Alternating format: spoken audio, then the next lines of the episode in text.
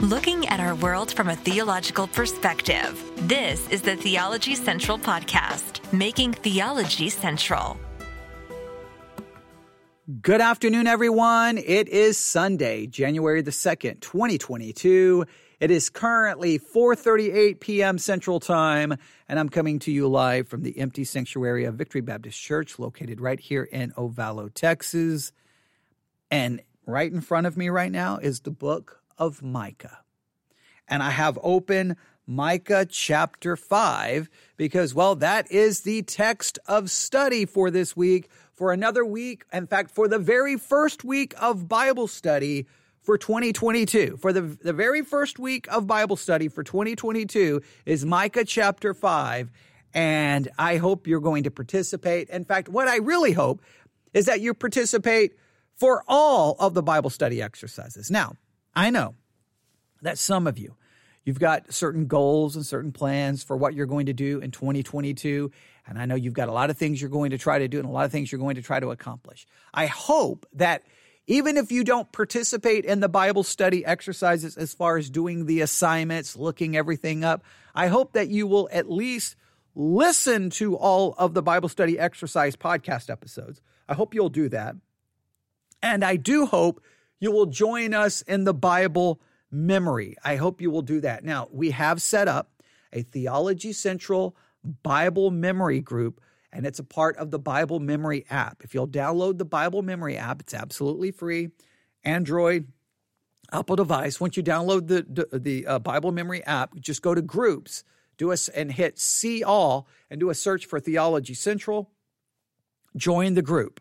The app gives you like a three step process to help you memorize scripture. And for each Bible study that we're doing this year, remember, each week is basically going to be focused on one passage of Scripture, an entire week on one passage of Scripture. We're going to choose one verse from that passage and make that the Bible memory verse of the week. There may be some specialist situations or special occasions where we put two or three verses or maybe a passage or, or maybe just one. It's going to change, but I'm not going to try to make it too overwhelming or too crazy. Um, but the, the memory verse for this week is Micah chapter 5, verse 2, where we read these words But thou, Bethlehem Ephratah, though thou be little among the thousands of Judah, yet out of thee shall he come forth unto me, that is to be ruler in Israel, whose goings forth have been from of old, from everlasting. That is the memory verse this week. And what we are attempting to do is study the whole chapter of Micah to try to understand not only this prophecy, but what follows soon after, where we read words like this Therefore will he give them up until the time that she which travaileth hath brought forth. Then the remnant of his brethren shall return unto the children of Israel and he shall stand and feed in the strength of the Lord and the majesty of the name of the Lord his God, and they shall abide, for now shall he be great unto the ends of the earth. And this man shall be the peace when the Assyrian shall come into our land, and when he shall tread and our palaces, then shall we raise against him seven shepherds and eight principal men. What in the world is all of that about? Okay. Before we can even try to figure any of that out, what we are doing this week, so so so to figure any of that out, we have to study the whole chapter, Micah chapter 5. But immediately I realized not only do we need to study the chapter, which we do, we need to do a little background study. So this morning, right here in Victory Baptist Church, in the sanctuary when it wasn't empty, we did an hour plus. In fact, how long was it? Um, you know, it was about an hour, about 60 minutes. We did a Bible study exercise, Micah chapter 5, part 2, where we worked through an overview of the book. What I want to do right now, I, this is not going to take a lot of your time, is I'm just going to try to do a little kind of complete that overview just a little bit and just kind of get you uh, started for this week of Bible study. So you already know some things you need to do. You need to be reading Micah chapter 5 over and over and over and over and over again. I've already given you some things to work on. But uh, just continue to do that. Memorize Micah 5 2 using the Bible memory app. That's simple, that's straightforward. And then, and then uh, I wanted you to start thinking about the book background, which we, I did a little, I did most of the work for you this morning. I think I, I'm going to try to finish that up. And then once we get that overview kind of in place, part of me wants to go back to chapter four, but then I'm going to want you to just start working on chapter five and just see what you can figure out, what you can understand using whatever resources you have. This is a situation where you're going to have to you're, you're going to have to utilize a lot of sources. Like sometimes I'm, I'm like, hey, don't look up anything. Just let the text figure it out. That's almost impossible with Micah. I mean, just look at how verse 1 begins. Now gather thyself and troops, O daughter of troops. He hath laid siege against us. They shall smite the judge of Israel with a rod upon the cheek. Okay, maybe going back to chapter 4 will give you some idea what's going on, but I can almost guarantee you you're going to need some commentaries. You're going to need some resources to try to figure this out. So you're going to have the opportunity to start digging into that. I just want to try to get you at least finish the overview a little bit, kind of remind you a little bit of what we talked about this morning, finish up the overview. I was so close to finishing it up this morning. I probably I probably should have just went ahead and done it, but I thought this would give me a little time this afternoon just to say, "Okay, guys, are you ready? Everybody set? Everybody ready to go?" Now remember, as you're working on this, email me anytime, newsif at yahoo.com. Give me your thoughts, your observation, your questions. If look, if you find yourself just completely lost, you're like, I don't have a clue what's going on here. It makes no sense to me. I've looked up 10 commentaries and I've gotten 50 opinions. Let me know. Let me know what you're finding. Let me know your struggle, and then we will talk about it this week, a part of the Bible study exercise. That's the whole goal is to get you involved. Remember, I don't want you being passive listener, but active participant. And of course, if you're a part of the Theology Central Discord uh, group, by all means, throw out anything and everything you want in there, and we'll see if we get a good discussion going on there as well. But we have a lot to figure out. I, there's the more I read Micah chapter five, the more I'm like, man, what, what are we going to do with it? How are we going to work? How are we going to find the answers to some of these things? This this is that time. And I and remember when we do the Bible study exercises, I love to kind of I, I try to just throw out practical things for you to just I just it's the Bible study exercise is all about just teaching you about Bible study and also trying to just hopefully relate things that that any average person studying the Bible will will probably feel and and show you that hey no no we all feel the same way. Now let's work together. This is one of those chapters. I just got to be honest with you. When i read some of this in micah chapter 5 when i read about okay and this man shall be the peace when the assyrians shall come into our land. Wait the man who are you talking about the one that's going to be born in bethlehem? Is that the man who's going to be who's going to be the peace when the assyrians shall come into our land? And when he shall tread in our palaces then shall we rise against raise against him seven shepherds and eight principal men? And then and then i have a cross reference to isaiah 9 6 and they shall wait shall waste the land of assyria with the sword and the land of nimrod i mean there's just so much going on here i i don't know about you my initial feeling is this is my initial feeling okay wow what i'm never going to figure this out this is so complicated. This is going to be so difficult. I, and there's almost a feeling of just like, you know what? Never mind. Never. Let's just let's just forget this. Let's just forget this. I, I tried to tell. I, I, I mentioned this the other day. When you start having that feeling that it's just too much, you're a little overwhelmed by it. You don't even know where to start. That is just to me. That's a warning. That's not. It's like a. It's an alarm system saying, "Hey, that means stay right here. When you want to just give up, when you just feel like you're overwhelmed and you're drowning, stay right there because that means we need to dig and see what we can take away from this. So as we as you work through Micah 5 this week, okay, after we finish the overview here in a minute, I really want you to just try to figure out what you can cl- remember. I, I love doing this with every time every chapter. A piece of paper line right down the middle. On one side, what we what we can know, just write down here are the things that we can be dogmatic about. Here's the things we clearly know. And then on the other side, everything that we're not sure about, things that we don't know. Because sometimes when you finish a chapter, you just have to acknowledge these four, five, ten, fifteen things, we just don't know. Nobody agrees. Commentaries don't agree. So let's not pretend that we have figured it out. And but here's what we do know. You always want to make sure you grab onto what you do know. You hold on to that. You see what you can learn from it, but be willing to acknowledge with humility that there's some things there we just can't figure out. There's some things there I I'm just sitting there looking at it going, I am so baffled here in what's going on. Like it just seems so I don't maybe maybe it's just me. It just seems so like out of the blue. Hey, someone coming from Bethlehem. He's going to be the ruler. Okay, but then go right back to the Assyrians and and then all wait, what what just wait, what just happened? Do do we did they mention the one being born in Bethlehem and that's Jesus?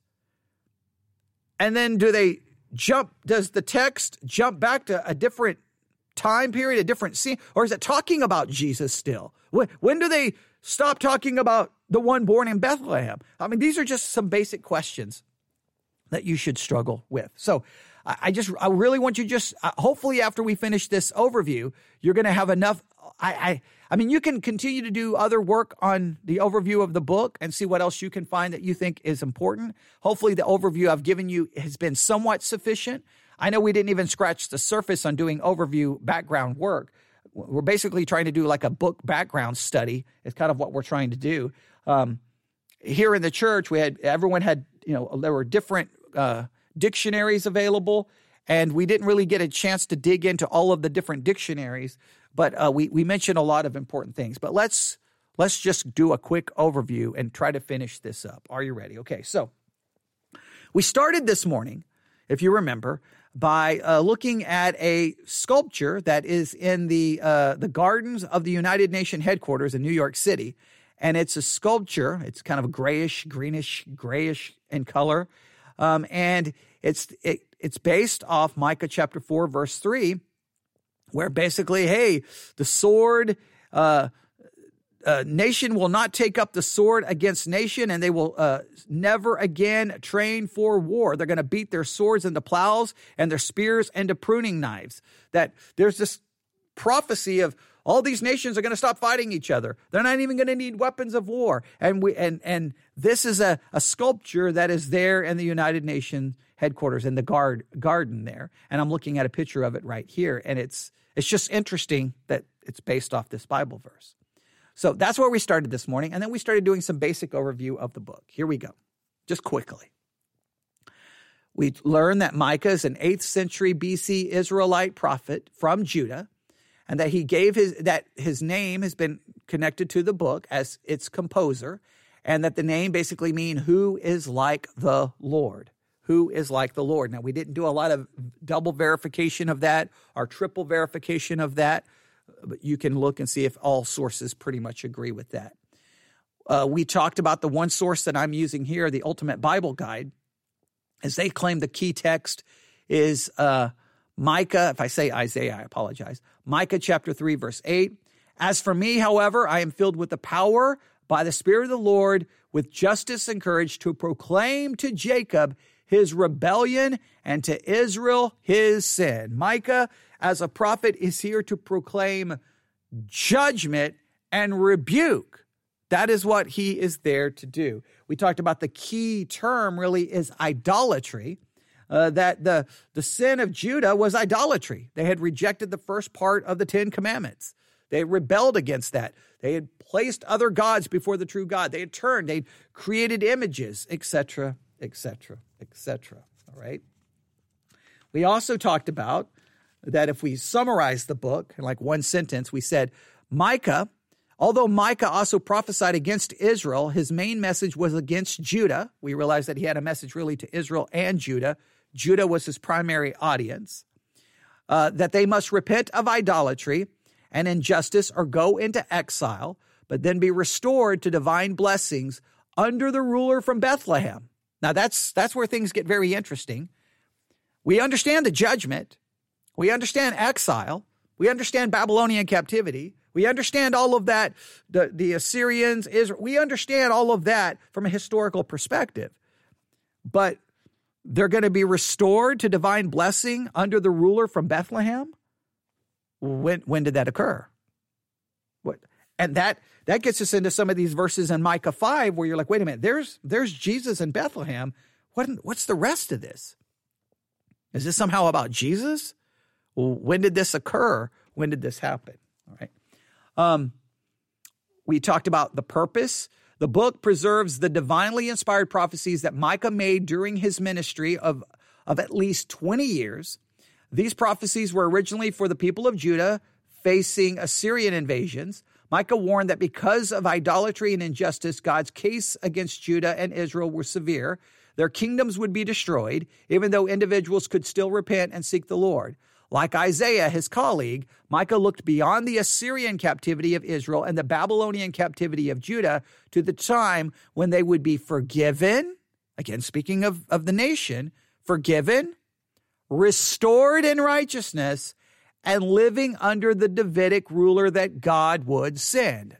This is seeming to speak of a corporate salvation of Israel, a corporate restoration, and a corporate living in submission under the ruler that would come from Bethlehem.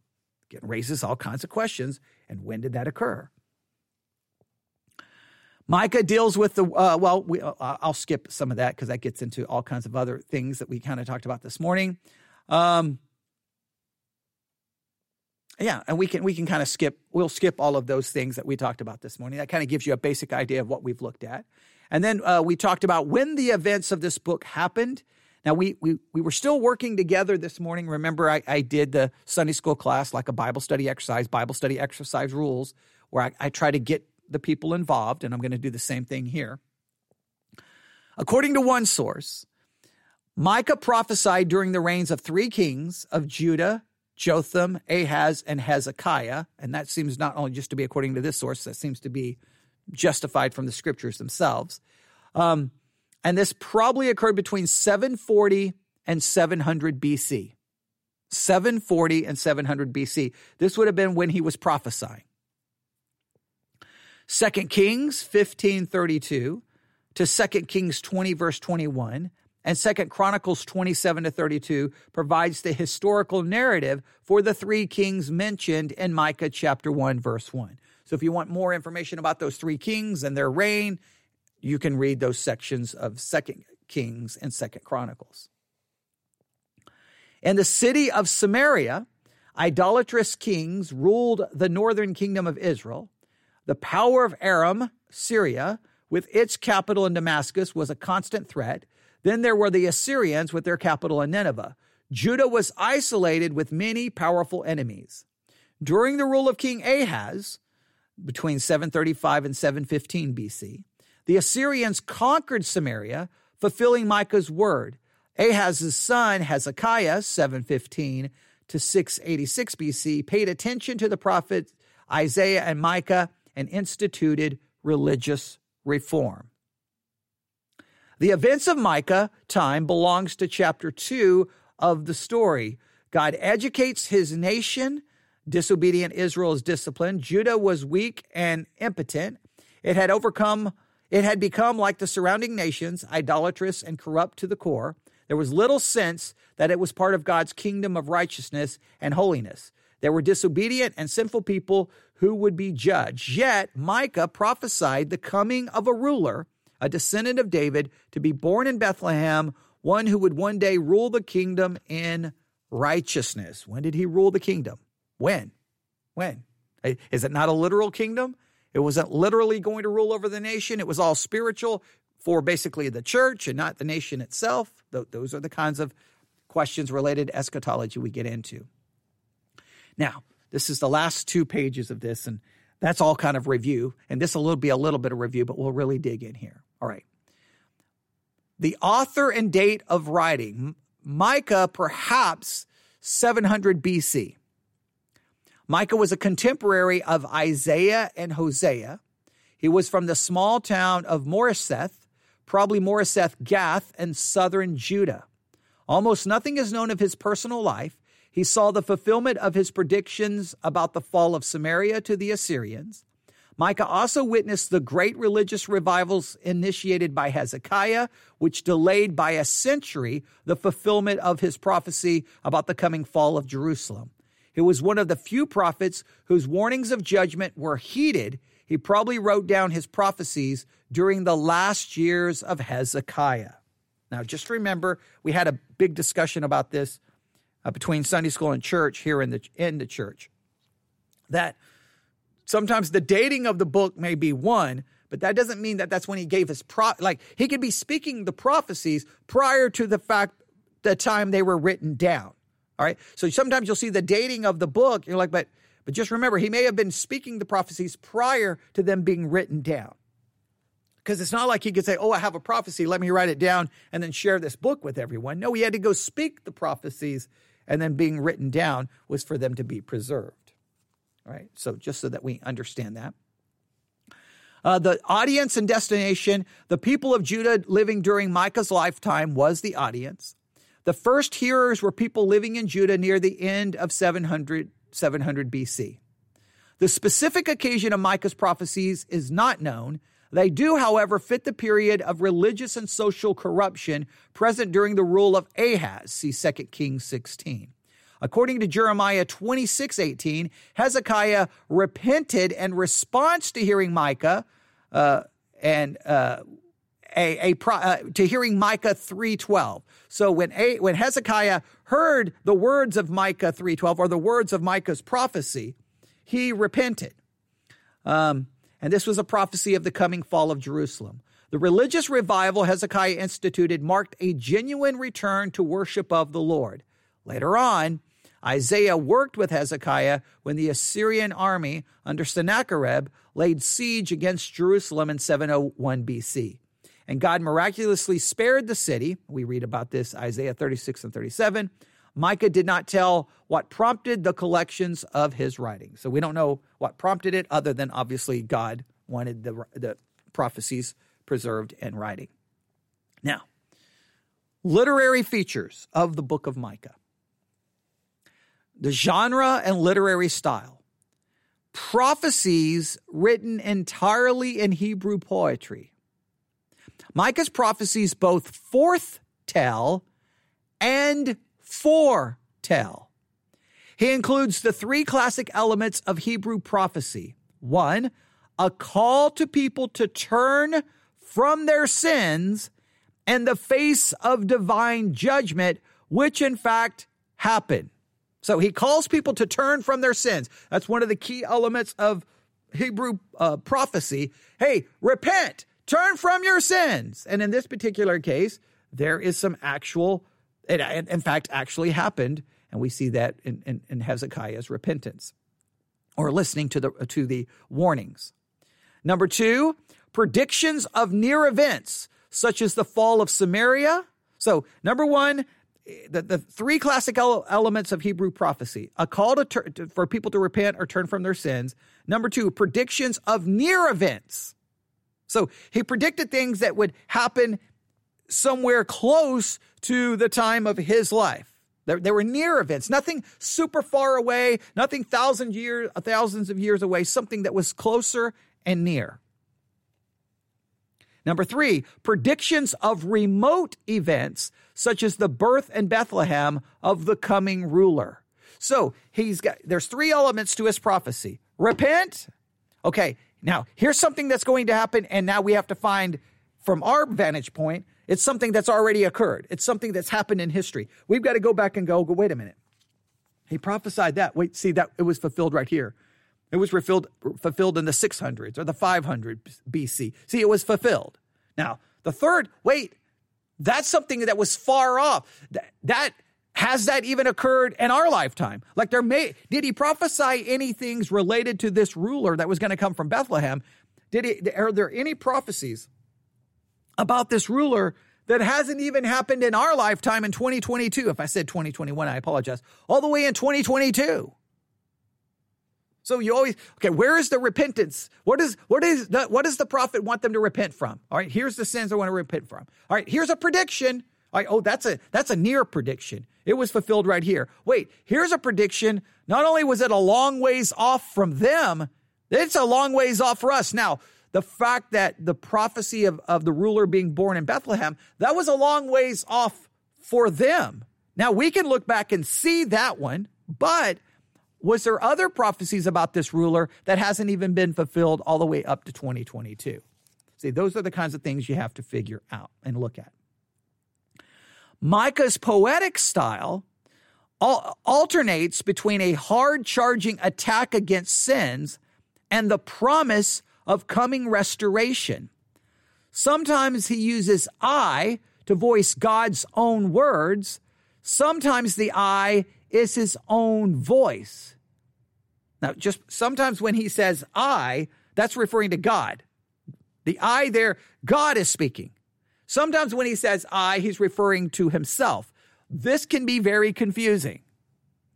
And I think you'll see a little bit of this in chapter six and chapter seven of the book of Micah. If I had everyone here in the church this evening, I would have everyone look at that and see if we could identi- identify that. But that could be wait, who's the I? I say this. Is that Micah or is that God? Is that Micah speaking for on the behalf of God? Is that Micah?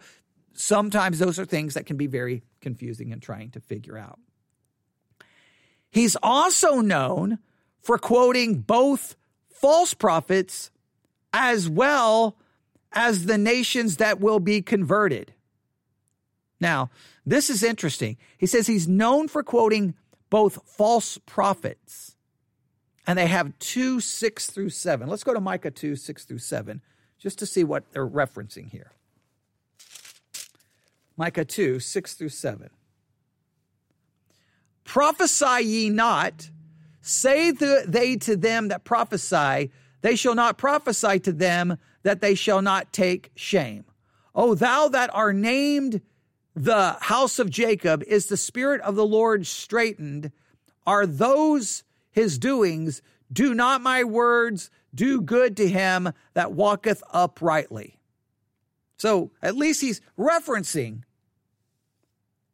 false prophets. All right. Or false prophecies, maybe the way you, we could look into that. Right, that's interesting.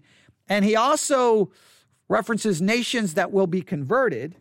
Micah chapter 4, verse 2, where we read, And many nations shall come and say, Come, let us go up to the mountains of the Lord. Now, see, there he's, he's giving a quote to these nations that are going to come to the temple of God. That are going to come. There he's giving a quote. Micah 2, I guess you could kind of say he's he's he's giving you what the pro- false prophets are going to say. All right, that that's that's nothing completely unique, I think. I think a lot of that happens in other parts of the Old Testament. Micah's message to Judah included basically the same themes as the message Amos had delivered to the northern kingdom half a century earlier. With his attacks on the violent and those who oppress the poor, Micah spoke not only for the, his own era, but for all eras to come. He understood also the enduring truth that genuine religion is based on a heart desiring to please God, not ritual. Along with his contemporary Isaiah, Micah foresaw an age of blessedness under a great Davidic ruler who would wisely lead God's people in righteousness. So he saw a time where there was going to be great blessing and a Davidic ruler who was going to rule over them. And if that ruler is Jesus, as prophesied in his birth in Bethlehem, then you would have to ask, has that ever occurred yet? And if it hasn't, when will it occur? Or you have to spiritualize it and say that it was never supposed to be a literal kind of ruling. Now, here are some basic features and structure of the book. Micah 4, 1 through 3, is almost exactly like Isaiah 2, 2 through 4, which demonstrates that these contemporaries indeed knew each other. Scholars disagree as to whether the, the time he referred to as the last days begins with the first coming of Christ or yet awaits his return. These verses reverse the imagery of Joel 3:10. All right. So they, they, what they call, show is that Micah 4, 1 through 3 and Isaiah 2, 2 through 4 are very, very, very similar, which may demonstrate that these were contemporaries. They knew each other. They're going to kind of argue maybe they knew each other, maybe they were borrowing from each other. I, I don't like to go there. I, I just believe not only are they contemporaries, they're going to be talking about very similar things in very similar ways because God is inspiring and directing them. He's leading them through divine revelation to say similar things because they're dealing with similar situations. I think that's probably a better way to understand it. And that there's some debate about the last days. When when does that does do they begin with the first coming of Christ or yet await his return? All right.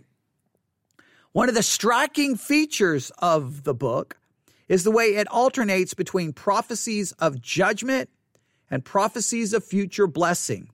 The pattern occurs three times and provides a clue for organizing the book. Now, I'm going to spend a little time with this. This is just very important from a hermeneutical pr- uh, perspective, okay? Now, please note, it's going to alternate between prophecies of judgment and prophecies of future blessing. Now, this is just, you have to get this down.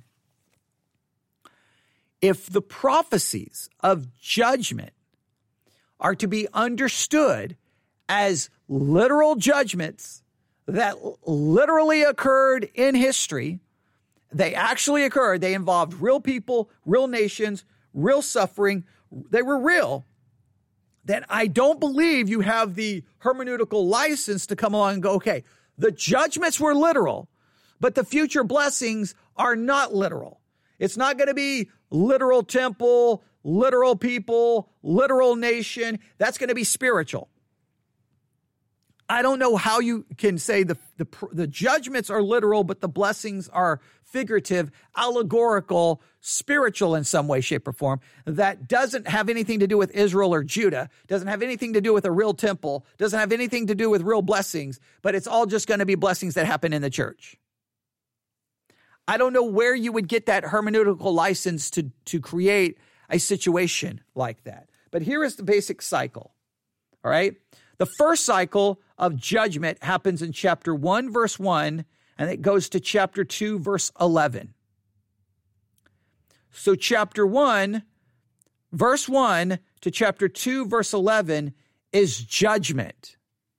Then in chapter 2, and we can look at it, starting in verse 12, look what happens. I will surely assemble, O Jacob, all of thee. I will surely gather the remnant of Israel. I will put them together as the sheep of Bozrah, as the flock in the midst of their folds. They shall make great noise by reason of the multitudes of men. The breaker is come up before them. They have broken up and have passed through the gate, and they are gone out by it, and their king shall pass before them, and the Lord on the head of them. Now, if all of the judgments mentioned before that are literal, then there's going to be a literal gathering of them a literal king leading them. There's going to be something literal about that. That's the only that's the only way to interpret it. So again, the first cycle is judgment. Chapter 1 verse 1 to chapter 2 verse 11. Then the first cycle of blessing is chapter 2 verses 12 through 13. The second cycle is judgment chapter 3 verses 1 through 12. And then we have the cycle of blessing, which is chapter 4, verse 1, all the way to chapter 5, verse 15. So the first cycle is judgment, chapter 1, verse 1 to chapter 2, verse 11. And then the blessing is chapter 2, verses 12 through 13. The second cycle, you have judgment, chapter 3, verses 1 through 12, and then blessing, chapter 4, verse 1 to chapter 5, verse 15. Now, and, and that second cycle, please note that part of the blessing is found in 5 2. Hey, Bethlehem, someone's going to be born. Now, that was a literal person born in literal Bethlehem. So you already right there, you know, in at least the second cycle, part of the blessing there is literal. So if part of the blessing is literal, all of it has to be literal. The first cycle, judgment, chapter 1, verse 1 to chapter 2, verse 11. The blessing is chapter 2, verses 12 through 13. The second cycle is judgment, chapter 3, verses 1 through 12. And the blessing is chapter 4, verse 1, all the way to chapter 5, verse 15.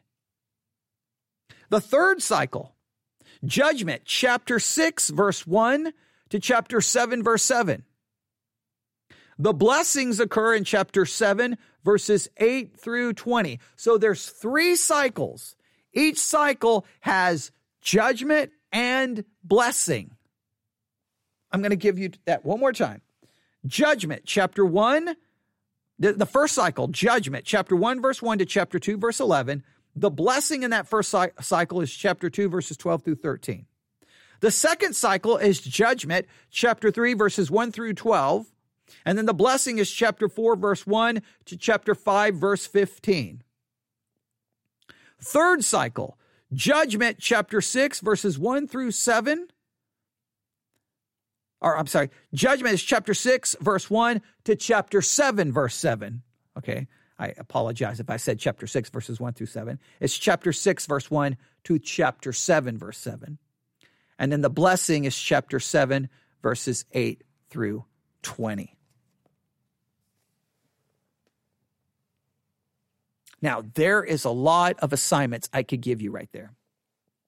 I'm going to hold off. I'm, I'm not going to. I'm not going to give you any assignments there. I, I think as a church here at Victory Baptist Church, we're going to work through some of these. I think we're going to work through some of these as a church. All right, and we'll we'll add this to the Bible study exercise. Even even if we're done with the Bible study exercise, like and we move on to another Bible study exercise here at the, as a church, we may keep this Bible study exercise continuing with some extra episodes as we work through some of that because I think it would be really good for my church to go, see, here's the judgment. See, it's literal, right? That happened right here. So that's when the Assyrians came in. That's when Babylonian came. That's all literal. Now let's look at the blessings. And then we're going to write out and say, well, then all these blessings have to be literal. I think I think that would be a, a great exercise. I don't want you to do that though for this week's Bible study exercise because if you do that, we won't work on chapter 5 enough. Right? Just remember chapter 5 chapter 5 um, is, a, is a section, well, chapter 5 all the way down to verse 15. So, um, oh, that's the whole chapter. Okay. So, all of chapter 5 falls into the cycle of blessing. It's the second cycle, and it, it's all blessing. So 5 through 5, 1 through 15 deals with blessing. That, that's interesting where they place it. We'll have to see if that works. And well, that's it. That's your overview of the book of Micah. Now you have some structure in how to, to handle all of that. So now, what do you need to do? Well, let's just let's play a little game here really quick. Go to Micah chapter 5 verse 1. Now gather thyself and troops, O daughter of troops. He hath laid siege against us they shall smite the judge of Israel with a rod upon the cheek. All right. Who are these troops, daughters of troops? What, what, what troops is that referring to that are called to be gathered? Who is the he who has laid siege against us?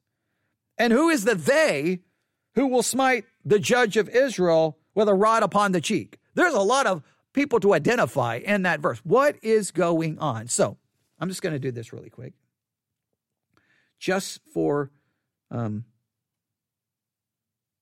okay all right i'm getting emails here about other things let's do this i'm just going to go to google i'm going to type in micah chapter 5 verse 1 micah chapter 5 verse 1 and i'm going to read it from a number of translations right? Just this is just to try to ease you into chapter five. This is just to try to ease you into chapter five.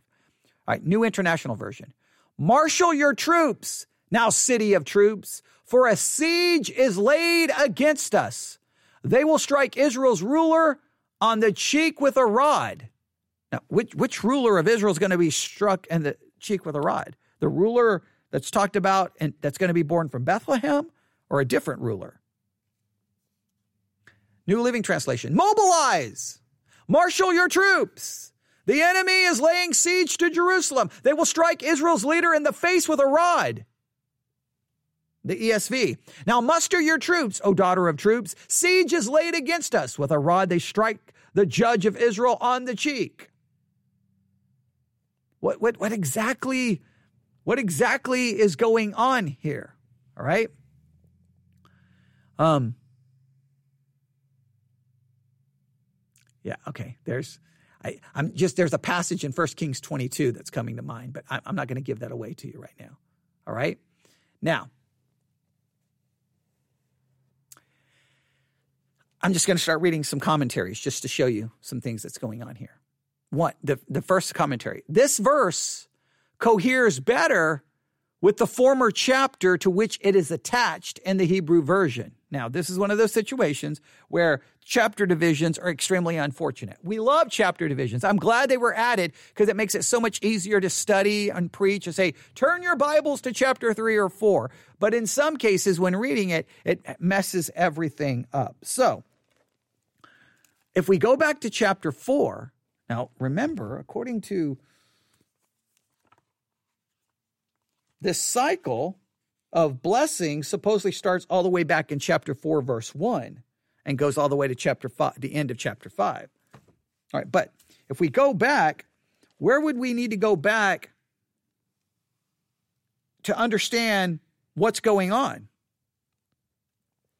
Um if if we go if we go back to verse 13 chapter 4 verse 13 Arise and thresh, O daughter of Zion, for I will make thine horn iron, I will make thy hoofs brass, and thou shalt beat in pieces many people, and I will consecrate their gain unto the Lord, and their substance unto the Lord of the whole earth. That's seeming to be some kind of promise of, of protection and that they're going to have victory. And then it says, now gather yourself, get together. Hey, I promise you, I'm going to protect you because someone's coming against us. Is that is that kind of the connection? Maybe. Uh, Micah again basically places a prediction of trouble and dismay between the sentences describing triumph and glory. The sentence of smiting the judge has its historical fulfillment in the indignities which happened to King Zedekiah. So they're like, okay, Zedekiah is the fulfillment of this. Right? So then this is not the the the, the person, the ruler that is to come. That, that, that, that's what they say this is connected to. All right. Um, let's go on. Let's read another commentary. There's a lot here, and I'm just trying to get you started. That's all I'm trying to do here. All right. Um, after Zion's degradation, Messiah shall be born and shall bring the world into subjection. This verse is uh, joined to the preceding chapter in the Hebrew. Jerusalem is addressed as in Micah 4 9 through 11, not the invading army. The prophet returns to the view of the misery and humiliation expressed in that passage. Gather thyself in troops, or thou shalt gather thyself, etc. Jerusalem must collect its armies to defend itself from the enemy.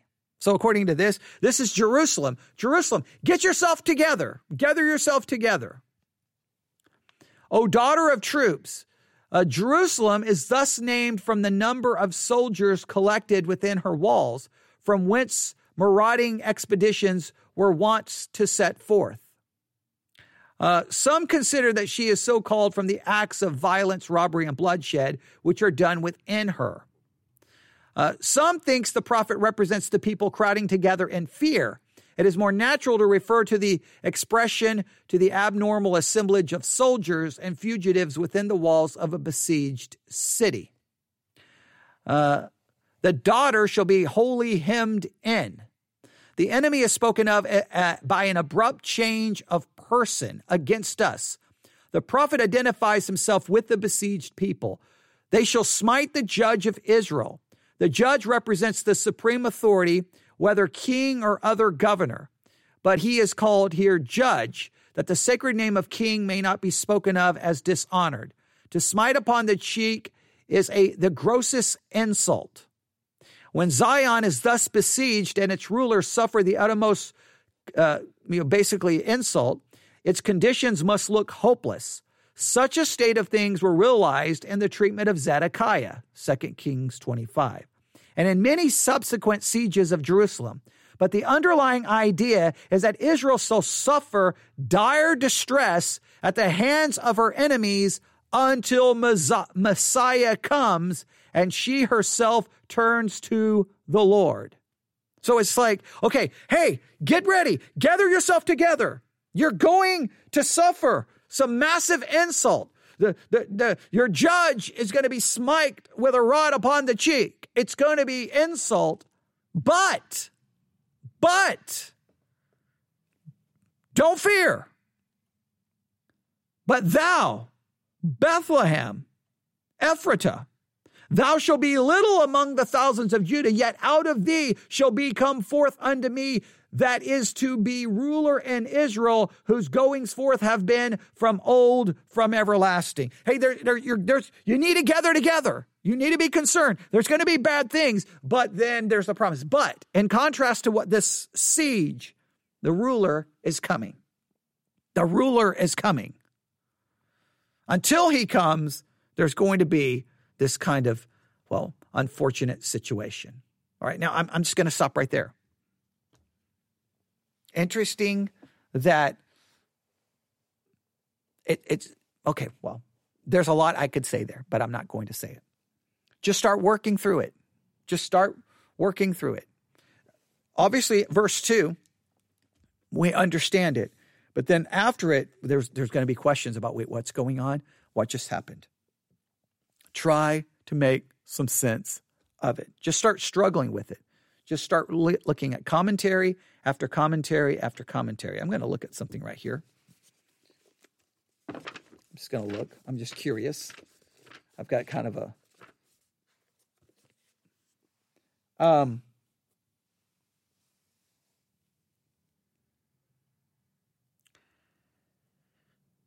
Oh.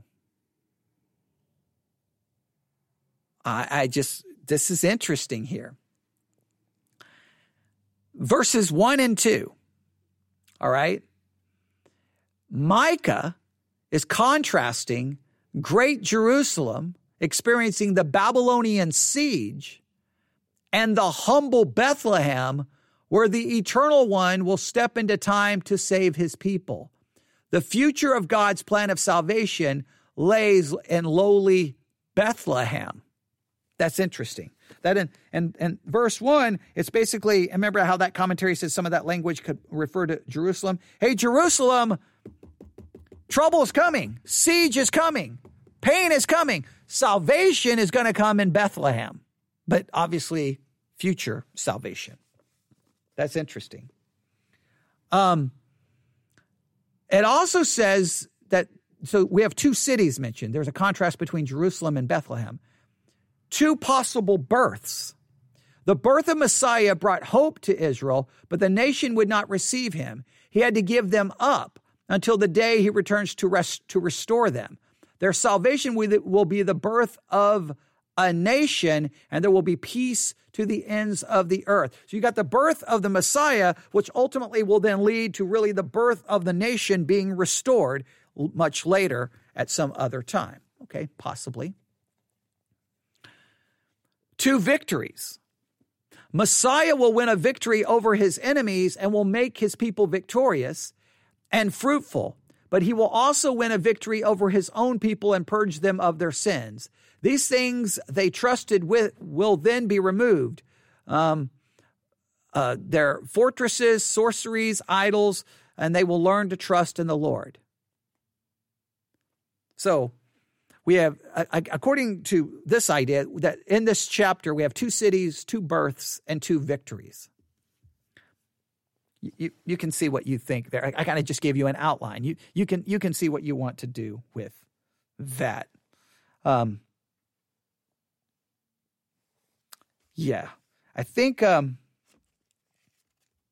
verse one is just interesting to me. I don't know. Is that a reference to the Babylonian captivity? I got I got I got to think that I think that one out. Obviously verse 2, we got no no question about that. And then immediately after that's over, therefore will he give them up until the time that she which travaileth hath brought forth, then the remnant of his brethren shall return unto the children of Israel. So are we saying that the, the ruler's going to come from Bethlehem, but he's going to give up them up. He's going to give them up until a certain time. Is that the giving up of Israel? And then what in the world is going on? Uh, verse uh, verse 4 and he shall stand and feed in the strength of the lord and the majesty of the name of the lord his god and they shall abide for now shall he be great unto the ends of the earth okay is that is that referring um, that has to be referring to jesus right and then verse 5 and this man, this is where it really gets weird. And this man is that speaking of Jesus, the one born in Bethlehem, shall be the peace when the Assyrians shall come into our land. And when he shall tread in our palaces, then shall we rise against him seven shepherds and eight principal men. Which man is that referring to? And who are the. I'm just going to look. I'm just going to look at verse 5. I got to look at something. I'm going to go to verse 5. I'm going to see how this is translated. All right. Uh, and he will be our peace when the Assyrians invade our land and march through our fortresses. Now, this is the Assyrians. If, is chapter 5, verse 1 referring to the Babylonian captivity? Now we have the Assyrians. He will be the source of peace when the Assyrians invade our land and break through our defenses. We will appoint seven rulers to watch over us, eight princes to lead us. So, so, the source of their peace is going to be the one born in Bethlehem when the Assyrians come? Like, what, what is going on here? I'm just going to be, uh, read a couple of things here. Um, he shall, he shall himself be peace. Uh, for my love, they are my adversaries, but I am, and then, okay, they're quoting from Psalm it's not a super help. When the Assyrians come into our land, this may refer to the imminent apprehension of the invasion of Sennacherib, but the actual event does not correspond to it. It may look forward to the time when the enemies of Israel attacked the Jews and the Maccabean period, and the shepherds, seven or eight, or an indefinite number, successfully resisted the attacks upon the flock. The intention of the passage may be spiritually interpreted as pointing to the eight principal, strictly anointed man who, as Christian pastors, receive their commission from the Messiah. I don't know what in the world that's ta- how what? Uh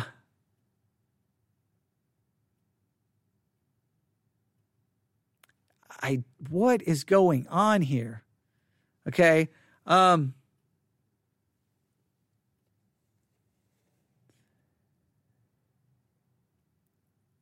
Yeah, okay, there whoa, there is a lot of there's a lot of speculation here.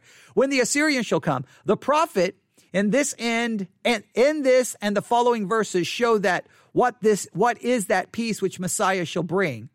Uh Ashur is named as the type of Israel's deadliest foe, and at and as that which even then was threatening the kingdom, witnessed Sennacherib's invasion in Hezekiah's time when the angel of the Lord smote the alien army with sudden destruction, 2 Kings 19.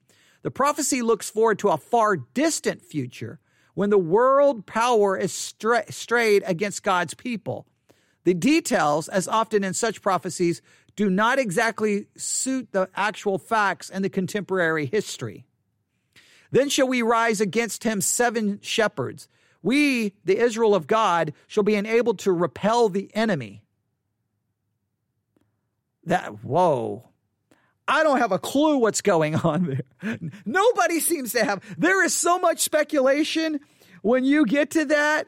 That is so crazy. Um, and this man shall be the peace. That that means the the Messiah, the, the Messiah is going to be peace when the Assyrians shall come into our land.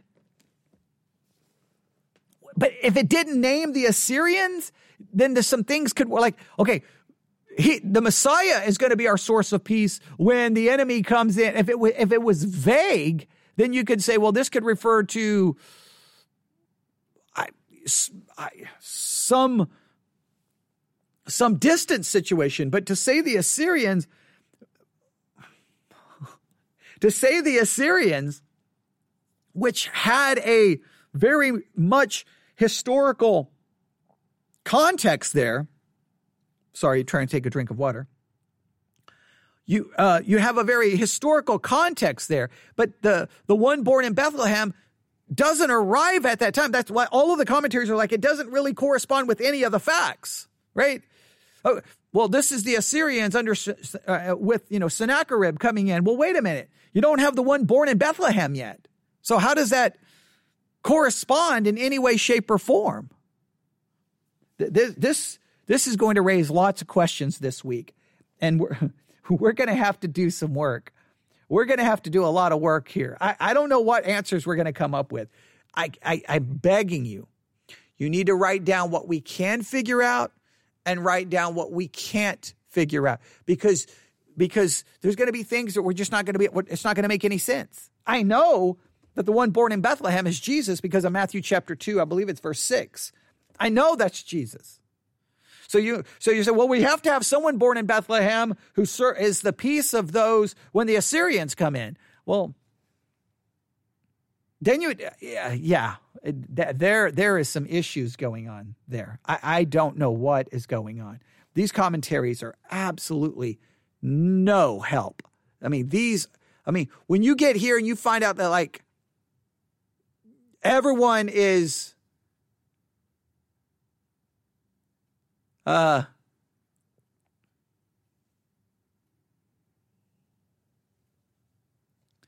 Okay, like here's another commentary. When the Assyrian shall come, this is quite correctly rendered. The prophet speaking in the name of the people looks forward to an Assyrian domination over the Holy Land. Many commentators un- unnecessarily suppose it to be a hypothetical clause, supposing that another Assyrian should invade our land, Israel will be able to meet him with abundance of capable leaders. I, I, what? I mean, they, they don't really have clue what's going on as well. Um,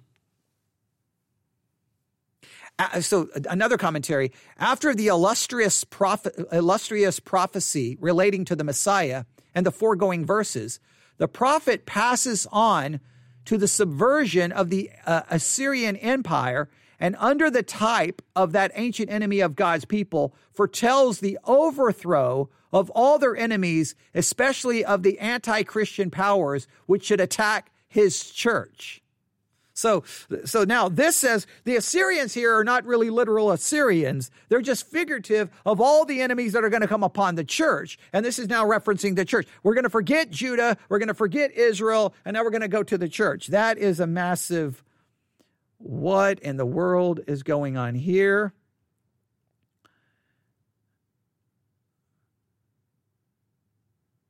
Okay. Uh,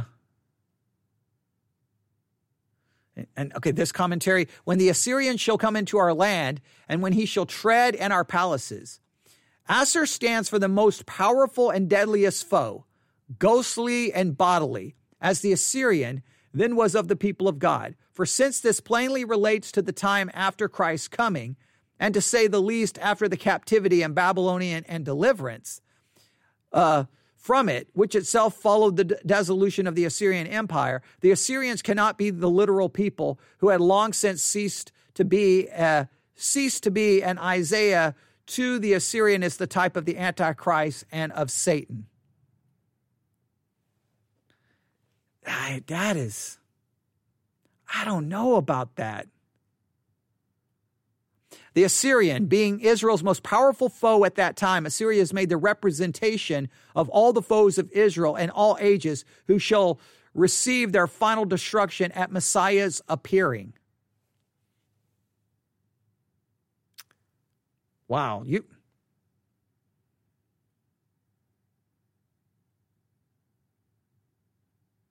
Now this one goes for a more literal concept. When the Assyrian shall come into our land, as Sennacherib did within a few years after this prophecy, uh, or as Sennacherib did within a few years after this prophecy was delivered, and then by the power and authority of Messiah was Sennacherib and his army defeated, and Judah's peace was and Judah's peace was secured. Wow, that okay. Just, just a thought. Just a thought. Just just a thought. Just stay with me here. I don't know if this works. Okay. Just just throwing out a thesis here. The one that's going to be born in Bethlehem that birth is at a specific time coming uh, 700 years into the future, right? Around 700 years into the future. However, that one that's coming is from everlasting is from everlasting. It says right there in verse 2. He has been from of old from everlasting. So even though he's going to be born, he already exists. So can the one who is not yet born still be their peace and still be there when the Assyrians do come in and is resp- is being given the the being get, being told that he will be responsible for their peace and for stopping the Assyrians from from from doing certain things. It, it, does that work? Does that work? I, I don't like that. Oh, this, see, this is all figurative here. No, if that's figurative, then why is the one born in Bethlehem not figurative? I, I, I don't like that approach. He's from everlasting. So is there some immediate context where the Assyrians were going to come in, but the Messiah was going to be their peace and they were going to be defeated at, at a certain at a certain point, maybe even supernaturally defeated. I would have to go to Second Kings and, and try to verify some of this. Um, that they were stopped. And the Messiah, even though not yet born, is the one seen as being the one who's going to accomplish this. Does that work? I'll throw it out there for you. All right. We're at an hour. Oh, wow. Ah, there's so much there. I'm telling you, this is going to be one of those weeks where you're going to be like, man, this is complicated stuff. That's good. That's good. All right. So we're, we're definitely got to talk about this some more. There's a lot going on in this chapter that we have to figure out. Just dig in. Just, I'm not even going to give you any specific direction. I've just tried to get you up to this point. Just dig in and just start thinking it through, and we'll see what answers we can come up with. All right? Email me, newsif at yahoo.com, newsif at yahoo.com. And of course, if you're part of the Discord uh, group, you can just start throwing out every crazy concept you can come up with. All right? Because, uh, look, your con you say well i'm afraid that my ideas may be crazy. Did you just see did you just listen to some of those commentaries? They're just throwing out crazy ideas but but they wrote a commentary. Just because they wrote a commentary didn't mean they didn't throw out crazy ideas. Like sometimes they just throw out an idea it's almost like well we have to have some kind of answer. Anybody got an idea? Okay bob i'll, I'll throw out your idea right? And you just throw out the idea because some of these ideas you're like, and they don't even try to justify it, defend it, or explain it. They're just like, that's what's going on. And I'm sitting there going, no, I think maybe, maybe I'm onto something. Hey, the, the, the Messiah, he already exists before Bethlehem. He's from everlasting. He is of old. So is it possible that he then is going to be their peace when the Assyrians come in, in and a short amount of time after this prophecy is made? That would be pretty awesome, right? Demonstrating he is already, he was, he is, and he will forever be. Because God has always been, he's always present in the present, but he is all will always be there in the future because he's eternal. Maybe maybe that's why it stresses his eternality and Micah 5 2 is because his eternality is going to be witness because he's going to be the reason the Assyrians. Maybe I'm on to something there. Maybe I'm on to something. You, you can tell me if you think I'm wrong. You can email me, newsif at yahoo.com. Oh, there's so much more I wanted to do today. We didn't get to it. All right. We'll stop right there. Everyone, I, I don't know what else to say. I'm at an hour. It's almost six o'clock. I'm going to, uh, I, I start realizing after all so many hours of doing, I mean, I like how many hours? I'm at what four, almost five hours of of broadcast today. At some point, you just got to know when to say time out. You just got to know when to stop because at that you're just you're your ability to, to continue to put forth anything worthwhile starts to diminish minute by minute. So I just think I, have reached that point where I need to stop. So hopefully, wow, that was a lot of stuff right there. I, I just, I, man, I hope if this doesn't spark, if Micah 5 doesn't spark conversation and discussion among all the people participating in the Bible study exercise, nothing will. Okay. Like we should just give up now and say it's over. Everyone should just be like all week, just be like going, whoa, what is going on here? I think I threw out a theory. I think my theory needs to be worked on. I threw out my thesis and then we can see if we can structure it and make it all work. All right. I can't wait to hear from everyone. Have a, a great week. First week of 2022. Let's study scripture. Let's memorize scripture. No matter what else is going on, let's at least try to accomplish that. And you can contact me and let's work on this together. Everyone have a great week. God bless.